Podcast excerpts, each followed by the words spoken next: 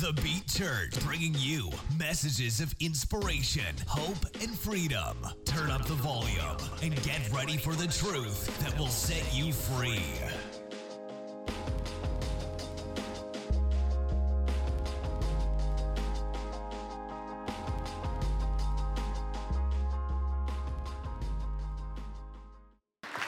We officially have more people at our women's retreat than we started the church with, so uh, it's probably time we did a guys, some kind of guys getaway. Amen. Starts tomorrow. I need it. Take care of a three year old for three days by yourself is ridiculous. She always said less than. You know what? It was a whole week. It was a man week. Anytime you're left alone with all the responsibilities for more than 24 hours, that's called a week in man's terms. It's exhausting. Um, all right, let's jump into the word. Uh, come to me, Matthew 14, 22 29. Come to me.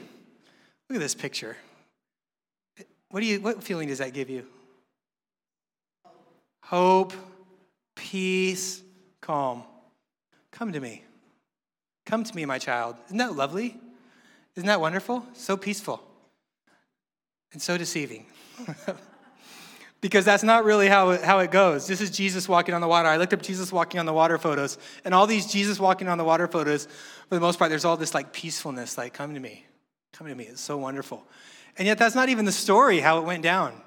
The way it went down was so much more uh, crazy and wild and fearful and took so much more faith. It wasn't just this, like, okay, I've frozen the water, it's glass, come out now, and we'll skate together. It wasn't like that.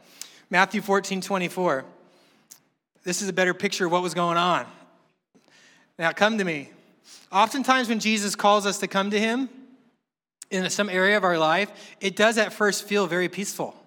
He gives us a huge amount of faith and this wonderful peace about it. And we're like, okay, sounds good. And then we jump into follow, and all of a sudden, like, what are we getting into? This is it's kind of like a, like a wedding, right? You do the whole vows for better or worse, and you may kiss the bride, I now pronounce you. Ta da! And everybody's like, this is amazing. And then it doesn't take very long before you know you're getting a phone call because marriage counseling is needed ASAP. And so it's just there's struggle. We we look at the beautiful, wonderful, forever after thing, and then there's actual struggle. But here's the verse in 1424. He says, The boat was already a considerable distance from land, buffeted by waves, because the wind was against it. So they're out on the water, and there's this buffeting and this pushing against. Do you ever feel like there's something in your life that's buffeting and pushing against you? You ever feel like that? Like I'm trying to move forward, but it feels like there's something against me. Guess what? There is. There is. It's not, it's not in your head. It's not a conspiracy theory, and it's not even the government. It's not even your friend or your neighbor or your boss. It's not your spouse, although that could be the case in any of those scenarios.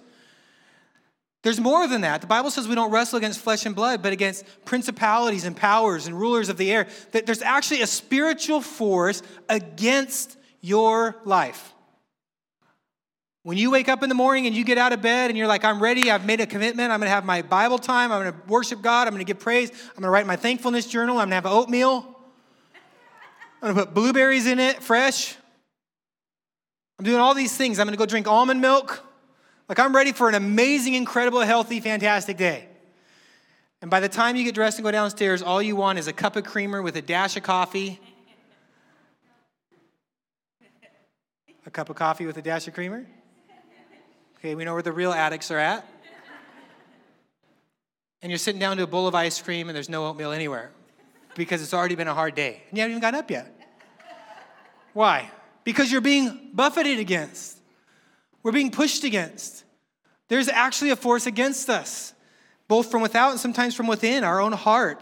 The Bible says the heart is deceitful above all things. It's wicked. It's, who can know it? Sometimes we struggle against our own selves, but this is what's happening. Matthew 14, 25 to 26. Shortly before dawn, Jesus went out to them, so he let them sweat it out out there for a while. You ever feel like you're on the waves and you're being buffeted and there's no Jesus around? Like I'm by myself. Do you know what? Sometimes he lets you do that. Why? Because he knows you're not going to sink. And I think sometimes it's fun to sit on the hill and watch you struggle. Just see. You ever see somebody, give them a job to do, and you know they probably can't do it, but it's fun to watch them? My wife does that. She's like, go fold your stuff and organize your stuff. She's an organizer. I'm not. She watches me struggle. I get it all put away, and then she walks over and she reorganizes it for me. But she lets me struggle first. I think sometimes God just likes to watch us struggle. He likes to watch us go through it. He likes to see us try to get it done. I do that with my three year old. I do that with my son. He's almost 16. He still thinks he's a better athlete than me. And sometimes I like to watch him struggle. He's out there practicing hoops, he's shooting, he's bouncing it off the rim, he's shooting it off the thing, and challenged him to a game of, of last time we played. last time we played, I won. I watch him practice and meet up with the coaches and sweat it out and watch his diet and run up and down the court and get concussions and wind up in MRIs and in the hospital. He's putting his whole life into this thing. And do you know what I'm doing? I'm hanging out, watching him struggle. And then I roll out, say, hey, how about we play? We go out and play, boom, I beat him. You're in a church. You're in a church. Who won the last game? You're in a church. It was to three. This number doesn't matter. I beat him three to two. And by the way, it only took Jesus three days to beat the devil. So three is a good number. But let's move on. Let's move on. Sometimes God, as a father, likes to watch. He's not in a rush, he's not in a hurry. Why? Because he already knows the outcome. God, why aren't you doing this faster? I'm not in a hurry. I know it's going to get taken care of. I'm not in a rush. I'm waiting. And meanwhile, while we're waiting, guess what's happening? Perseverance produces character, character, hope a hope that doesn't disappoint. He's letting us build an inner strength.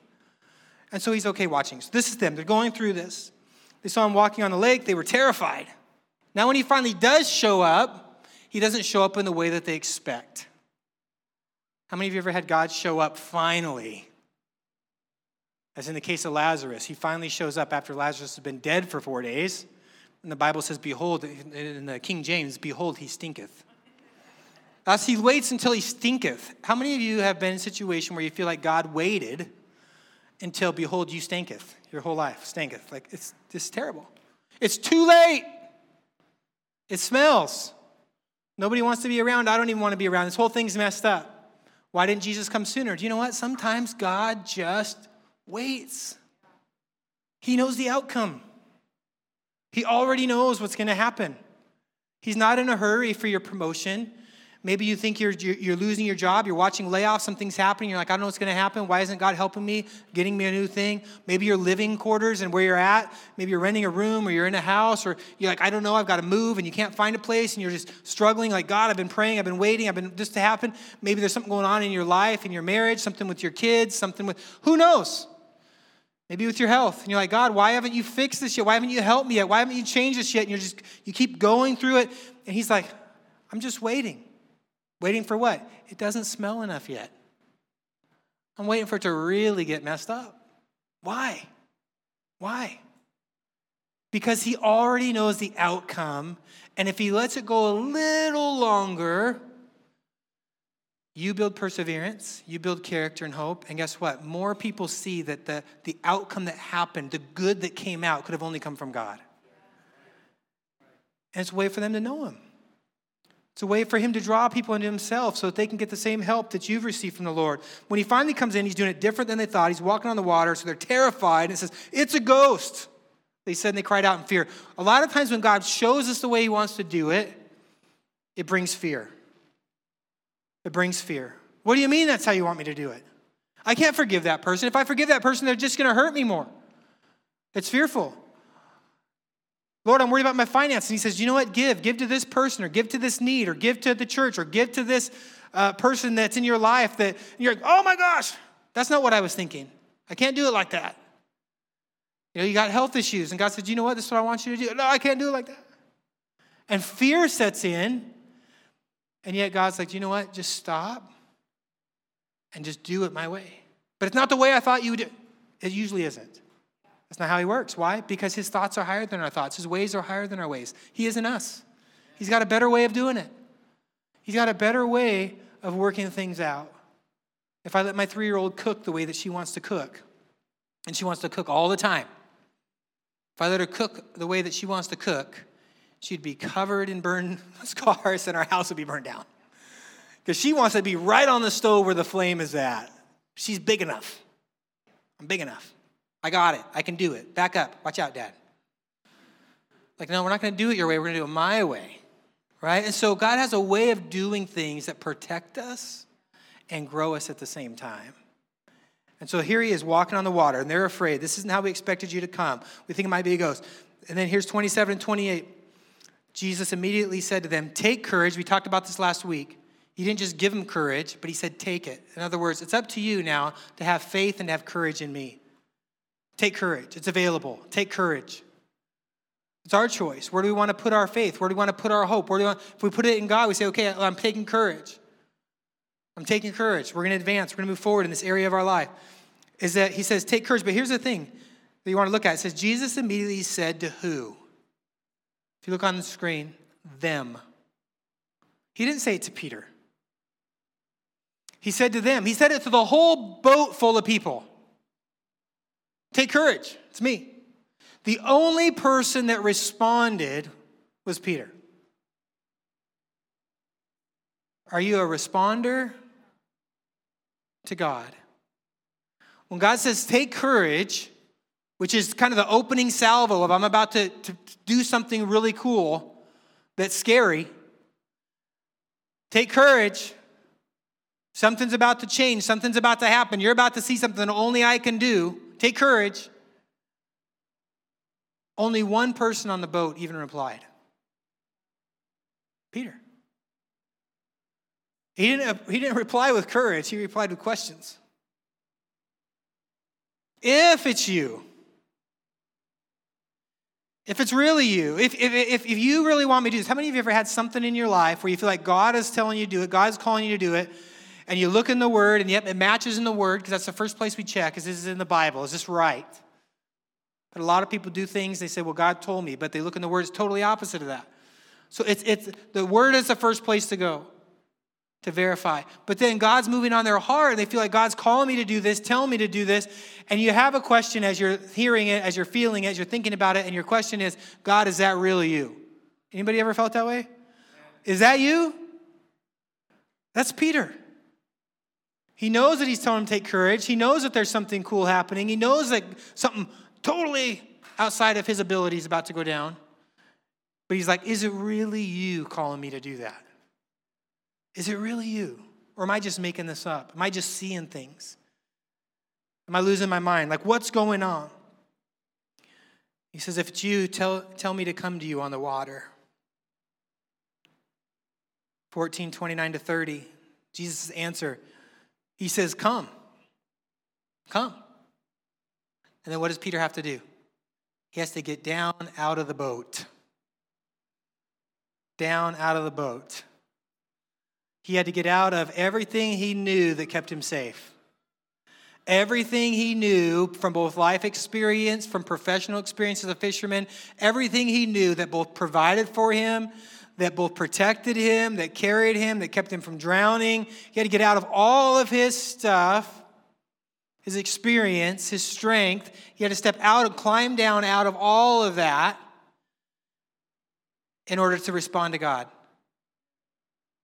There's a lot of things in our life that we start to depend upon that we've experienced, that we've walked through. This is how this is how I do it. This is how I walk it out. This is how I've coped with this situation in my life.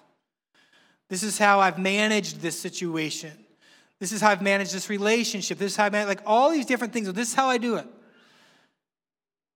And sometimes we have to climb down out of all the things that we've learned to depend upon in order to say, God, what do you want me to actually do?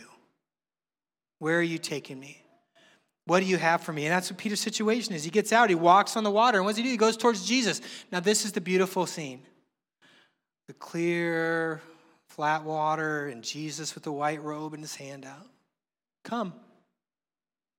And he steps out on that stormy water, and what happens? Boom, he just goes down like a rock.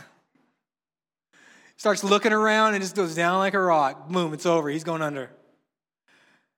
How many of you have ever said, That's fine, I've gotten this far? I've done that. I've gotten that far before. Thanks, Pastor. I've done that. Like, I've done that. I've climbed down out of stuff because I was responding to God and I was following God. And you know what? It ended up terrible. I almost drowned. I almost drowned. I almost drowned. Almost. Why didn't you? What kept you from drowning? Why didn't it turn into total disaster? Why were you able to make it to the next day? Why are you here? Why do you still have hope? Why are you still moving forward? What happened? Because you almost drowned. Something stopped you from drowning. Something saved you. Someone helped you out. Someone rescued you. Someone brought you forward. Yeah, but God didn't show up. Somebody showed up. Somebody showed up and reached out and helped you out out of that situation. Sometimes we look at situations we've been through that are rough and we say, well, God didn't show up because it didn't work out the way I wanted it to, the way I thought it would, and I almost drowned. I'll never do that again. We learned the wrong lesson. The greater lesson isn't that we almost drowned. The greater lesson is that even when our faith wavered and even when we almost went under, that God was still faithful. That shouldn't teach us not to get out of the boat. That should teach us to get out even faster. Because you know what? I got out of the boat and I almost drowned. But even when all my fear kicked in, even when all my weakness kicked in, even when all my failure kicked in, even when all my problems kicked in, when even when all my inabilities kicked in and I was going under, guess what? He didn't leave me. He still helped me. He still reached out. He still grabbed me. He still picked me up. Even when I thought I had sobriety and I had a chip and I had everything going for me and I had 12 months and I had three years and I had five years and all of a sudden it was a, a Friday night and I was totally bummed and I lost my job or I had a fight and I went out and drank and I thought, you know what, forget it all. I'm never going to go back. I'm just going to go back to my old addiction. I'm done. And that's where I was. I woke up Saturday morning and I was done. I'm, that's it. I'm going to drown. Somehow he reached out and grabbed me. And I don't know why, but I'm showing back up, and I'm still here. Even when I thought my marriage was over, do you know what? I don't know why, but I'm still in it. I don't know why. I'm definitely not talking about us. Or any of you, by the way. I'm talking about the other church. Whatever the situation is, I thought I got bold. I thought I loved people. I thought I could interact with people and have social, but I went to this other event and then I got freaked out and I left. 10 minutes into it starting because my social anxiety kicked back in. Forget it all. I'm going to be a hermit. Boy, that was my second option is be a pastor or be a hermit. And I personally was leaning very heavily to hermit. Okay, back to here. Sometimes it's nice you feel that. But you know what? God's like, no, you almost went under, but I'm bringing you back. Come forward with me. That's what happened with Peter. He reached out his hand, 1431. Immediately, Jesus reached out his hand and he caught him. Now, here's the part that's funny. It says, You have little faith. Why did you doubt? And we're different than God. We're so judgmental.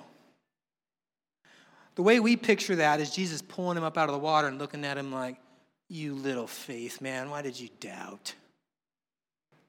Just kind of dangling him there. Maybe I should have let you drown.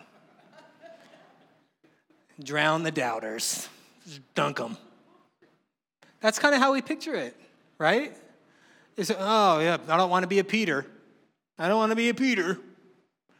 You know, one guy I heard said one time, Would you rather be a, a dry boat talker or a wet water walker? Would you rather be the guy that was on the boat all that time? Never got out, pointing out and going, Yep, see Peter, there he is underwater, huh? Or would you rather have walked for a few and started to go under, and the literal God of the universe that created everything reached down and grabbed your hand and pulled you up? What happened when he pulled him up? They both walked on the water together. It's not that he never walked on water. He started to go under, but he pulled him up. And they walked together on the water. They were both there. He didn't just pull him up and they just appeared in the boat. He pulled him up and they were both on the water. God finished what he started, what he called him to do, he allowed him to do. He just did it with him in partnership. His strength is made perfect in our weakness. It's okay to call out to God in the middle of a struggle and to say, I thought I could do this, Lord, but I can't. That's what he's been waiting for. But then when he takes your hand and pulls you up, don't, don't live in condemnation. Oh, fine, hold my hand, but I'm such a loser. I know you believed in me. I jumped out of the boat, but I guess I'm I guess I don't have floaty feet. I'm just a sinker. That's me. Come up out of the water, man, and excited and rejoicing, like, Lord, we're on the water together. Let's hold hands. Let's hold hands together. Let's do it. Let's run. Let's walk. And they're out on the water together. He pulls him up. Now, here's the thing that makes that personal is that Jesus, the God of the universe, could have had Peter come out of the water any way he wanted. Remember, he commanded Lazarus to come out of the grave, right? Come forth. Boom, come out. He spoke for people to be healed, and he didn't even go there. He just said the word, and they were healed far away. He could have just looked at Peter and said, Peter, rise. Peter would have come right up, just like that. He could have called angels down to lift Peter up. He could have done any of those things, but do you know what he did? He reached out his hand. What does that tell you about him? Who do you reach your hand out for? Anybody? Someone that you trust, somebody that you care about? It's relational, right? I can't just be walking down the street, stop at a crosswalk, and look over, and there's somebody there, and just say, hey, let's hold hands. It don't work very well. Right? It's not, it doesn't really work. It's somebody that you that you have a relationship with. Jesus had a relationship with Peter and he wanted a relationship. It's an intimacy, it's a closeness. He's like, you know what, take my hand. Let's go. It tells us that even when we struggle, even when we feel like we're going under, even when we feel like we might be failing or falling short of what God's called us to do, and we call out to Him, He still is looking at us from a relational lens of love. We talked about that and sang about that today. He reaches out his hand. Come on, let's go. I'm going to pick you up. We're together. And so that's what God does for each of us today. He's the same yesterday, today, and forever. Matthew 14, 31, he reaches out his hand, he caught him, he picks him up. You have little faith, why did you doubt? And then here's the thing. And when they climbed into the boat, the wind died down. When they climbed into the boat, when they were done doing what they were doing, it doesn't say, see, time matters. It says immediately he reached out his hand and saved him, right? It doesn't say that here. And immediately they were in the boat. This is when. When they were in the boat, then everything died down. The storm stayed, the issues stayed, and yet the closeness and the connection with Jesus was there. The storm hadn't stopped yet. The fact that you're in a storm or going through a struggle does not mean that God's not with you, or that you failed, or that something's totally screwed up. And when means that it wasn't right then, but it was when. When is a little bit of time. How long? I don't know. But they stayed out there. And they walked back towards the boat, and they eventually got back in. And everybody else on the boat was looking, and guess what? Oh, shoot. We missed an opportunity. We could have jumped out of the boat. We could have had an opportunity to do that. We could have walked with Jesus on the water.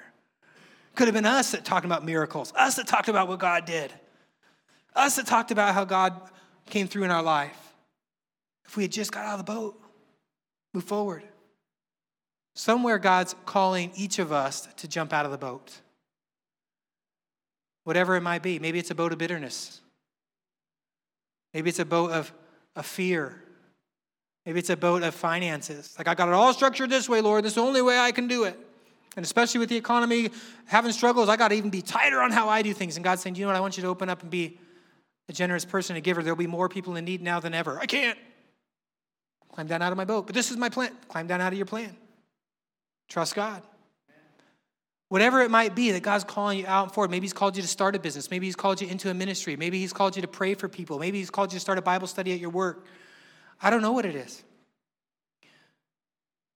Maybe He's called you to invest. There's many, many things that God puts on our heart to do because He wants to work in our whole life, like we talked about the Youth Job Corps. And so when God is calling you, it's time to step out and to move forward and trust that He can be with you. I don't know what your scenario and your situation is, but I do know that God is for you, that God is with you, and that when you step out on the water, it's going to feel a little scary. And that doesn't mean you stepped in the wrong place. It just means you're stepping outside of your own ability. And that's the perfect place to begin to rely on God's ability and to begin to trust Him. Let's bow our heads. Father, I just pray for each person in the church right now. Father, I pray that you would, God, encourage them, Lord, that you are with them. Whatever you've called them to do, or whatever you have asked them to step out of and to step into, Lord, I pray that you would give them confidence and boldness, not in themselves, but in you. That you see them, that you know them, that you love them, that you're for them, that you're with them. Lord, that they would step out of those things, Lord, and have a time of walking on the water with you and knowing that the things going on in my life that are good right now, the things going on in my life that are being sustained right now, the things going on in my life that God's bringing me into, only He could make possible. Lord, we give you the praise and the glory for it in Jesus' name. Amen. Amen. Take the next step and visit www.thebeatchurch.com and get connected with a community committed to applying these truths in their everyday lives. You can also give now to support our messages by visiting www.thebeatchurch.com slash give.